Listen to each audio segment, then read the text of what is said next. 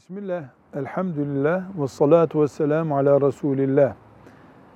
Güneş gözlüğü erkek veya kadın için kullanılması mubah eşyadandır.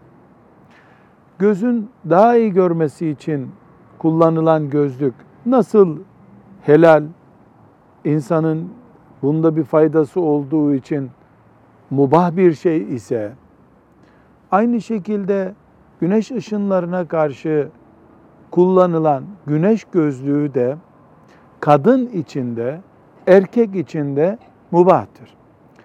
Yalnız kadın bu gözlüğü yüzüne dikkat çekilmesi için daha fazla dikkat çekmek için kullanırsa bu art niyettir.